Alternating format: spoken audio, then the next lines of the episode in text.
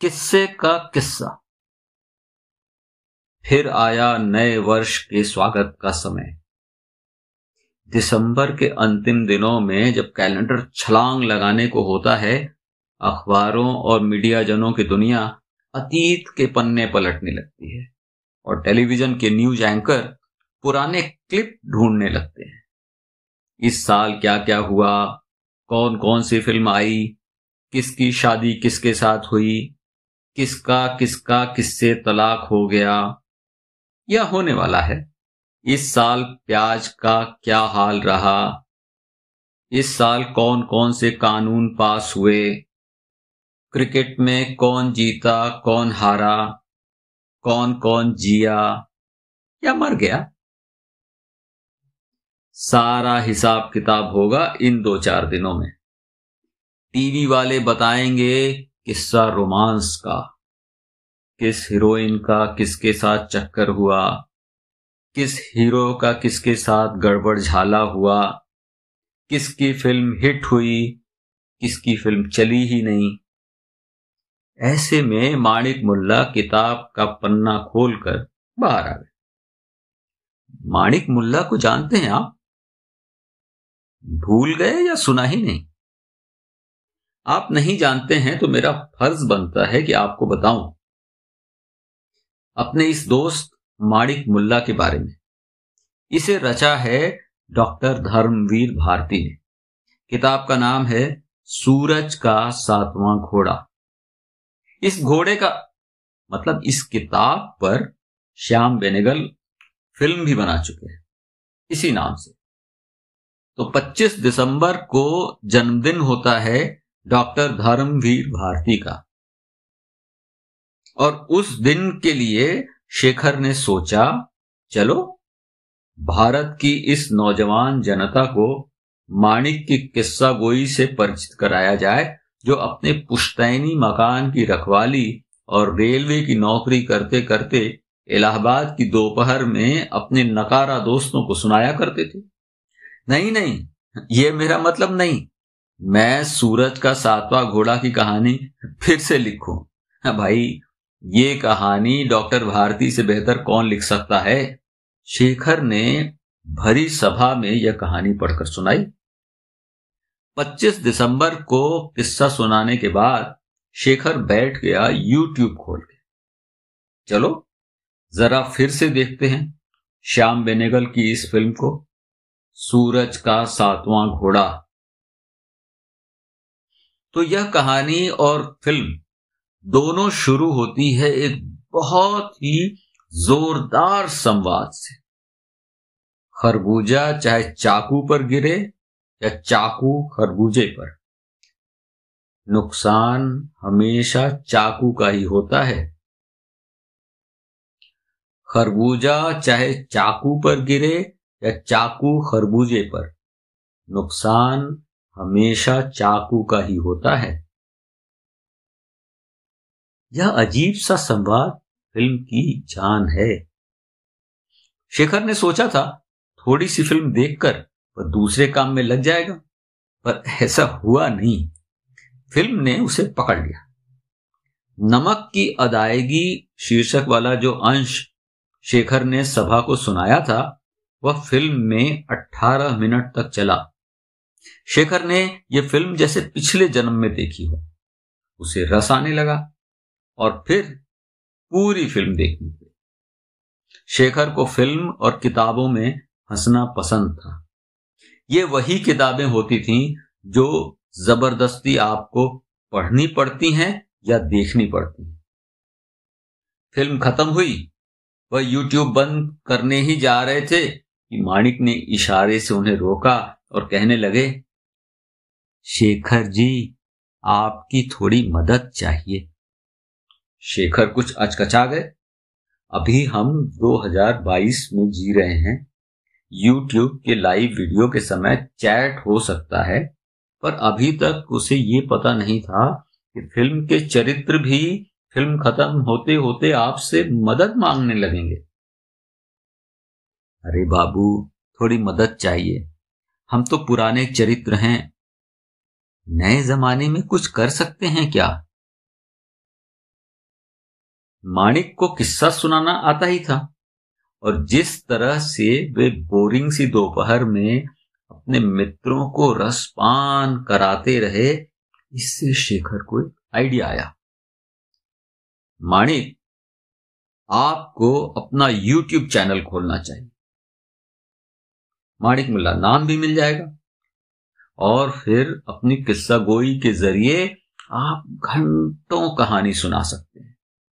जैसे Arabian night की राजकुमारी अपने राजा को कहानी सुनाती जाती थी, सुनाती जाती थी, सुनाती जाती थी, जो कभी खत्म ना हो। मानव जीवन में कहानी की प्यास होती है। जरा सोचिए सबसे पहले किसने कहानी सुनाई होगी? कैसे सुनाई होगी? वो किसी शिकार का किस्सा रहा होगा। या यायावरी का?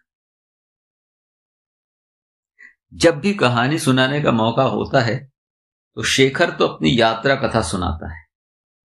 या फिर प्रेम के किस्से। माणिक ने तो साफ़ साफ़ कह दिया था। जब वो किस्सा सुनाते हैं तो उसमें थोड़ी बहुत मिलावट तो हो ही जाती है। खासतौर से प्रेम के किस्से में इस मिलावट से बचना नामुमकिन है। अब वो अपना यूट्यूब चैनल खोलेंगे या किसी टीवी चैनल के लिए अपनी सच्ची झूठी कहानियाँ सुनाएँगे। उसमें कितना सच होगा और कितना झूठ और कितना गप, ये अभी से नहीं कहा जा सकता। आप तो बस इंतज़ार कीजिए माणिक मुल्ला के चैनल का।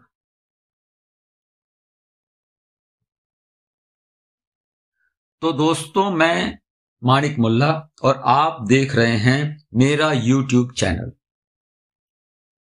अजीब सा नाम है मेरा। आप सोचते होंगे, ये क्या नाम होगा? माणिक मुल्ला?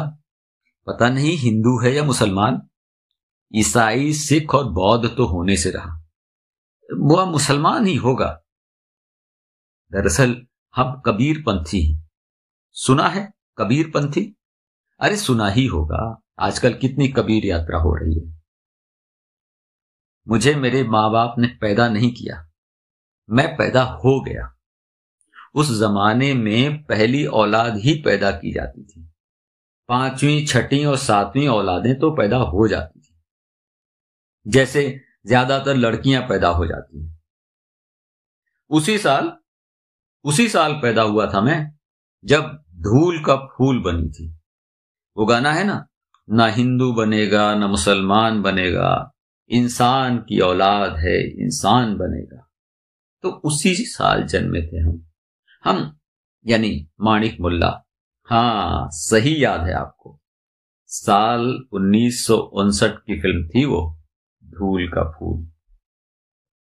लगता है कौन बनेगा करोड़पति की तैयारी में सब याद कर लिया है आपने। कम से कम हज़ार रुपए के पहले सवाल में तो काम आ ही जाता। हाँ भाई, याद है याद है। मैं यूट्यूब चैनल के लिए स्क्रिप्ट लिख रहा हूँ। पर चैनल जब खुलेगा, तब खुलेगा।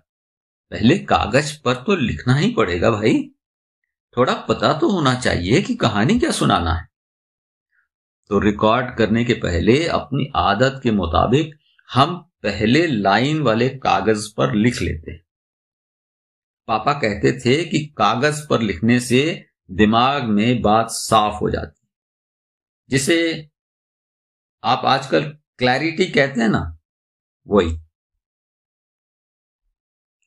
अब आप कहेंगे, माणिक भाई, भूमिका कितनी बांधोगे? कहानी कब शुरू करोगे? कि कुमार विश्वास की तरह कविता कम और भाषण ज़्यादा का प्लान है? नहीं भाई, किस्सा है किस्सा है। चलो, शुरू करते हैं। एक था राजा। राजा छोटा था। छोटा इसलिए था कि उसका राज्य छोटा था। नौकर चाकर के नाम पर एक मंत्री था।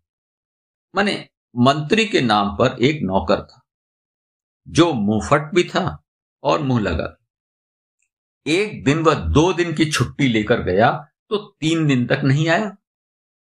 राजा छोटा था तो क्या हुआ? उसे गुस्सा तो बड़ा ही आता था। वो राजा ही क्या जिसे गुस्सा ना आए? उसने सोचा कि आने दो बच्चों को। ऐसी सजा सुनाऊँगा कि फिर कभी छुट्टी ही नहीं मांगेगा। तो भैया, उनका मंत्री कम नौकर आया गाँव से। राजा ने पूछा, क्या हुआ जनाब? आप तो गए थे दो दिन के लिए और तीन दिन लगा आए। जानते हैं, इतने दिनों में राज्य को कितने करोड़ के राजस्व का नुकसान हो गया। नौकर होशियार था। उसे ऐसे ही राजा ने थोड़े ही इतना बड़ा होदा दे रखा था। आप तो जानते ही हैं, अपोजिट अट्रैक्ट्स। आप तो जानते ही हैं, अपोजिट अट्रैक्ट्स विपरीत वस्तुएँ एक दूसरे की ओर आकर्षित होती हैं। क्योंकि मंत्री कम नौकर होशियार था, अब आप समझ ही गए होंगे कि राजा क्या था। हम अपने मुँह से क्या कहें? मंत्री जब लौटा, राजा ने उसकी क्लास लगा दी। मंत्री ने कहा, जी जी, मैं अपने जीजा जी से मिलने गया था और और जब उनसे मिलने गया तो मेरी सूरत देखकर उनकी आँखों में चमक आ गई। बोले, तू जिस मालिक के यहाँ काम करता है, वह सुखी है क्या? मैंने कहा, हमारे महाराज कभी दुखी नहीं होते। दुखी वो होते हैं, जो शादीशुदा होते हैं और बुद्धिमान होते हैं। और राजा की कोई एक रानी थोड़ी ही होती है कि वो दुखी होगा। कृष्ण भगवान को नहीं देखा? सोलह हज़ार रानियाँ हैं, फिर भी सदा मुस्कुराते रहे। उसने कहा, नहीं बाबा, हम ऐसे आदमी की बात कर रहे हैं जो हमारे तुम्हारे जैसा है। उसके एक से ज़्यादा रानियाँ भी नहीं हैं और फिर भी सुखी है। मंत्री कम नौकर ने कहा, और महाराज, इसलिए मुझे जीजाजी के साथ जाना पड़ा। मुझे तो विश्वास ही नहीं हुआ कि आज के युग में कामकाजी पति सुखी भी हो सकता है। अब इसका राज पत्नी के पास है या पति के पास, यही तो जानना था और इसके लिए मुझे उसके घर जाना पड़ा। और महाराज, इसके लिए मुझे एक दिन लेट हो गया। अब तो राजा को भी मिलना है उस सुखी पति से। तो पुराने साल को दीजिए विदा और नए साल का स्वागत। और अगले एपिसोड में सुनिए सुखी पति और सुखी पत्नी की कहानी। ज़िंदगी कहीं सूखे सूखे ना बीत जाए। आप सबको नया साल बहुत बहुत मुबारक। तो जाते जाते सब्सक्राइब का बटन दबा दीजिए और घंटी भी। Happy new year.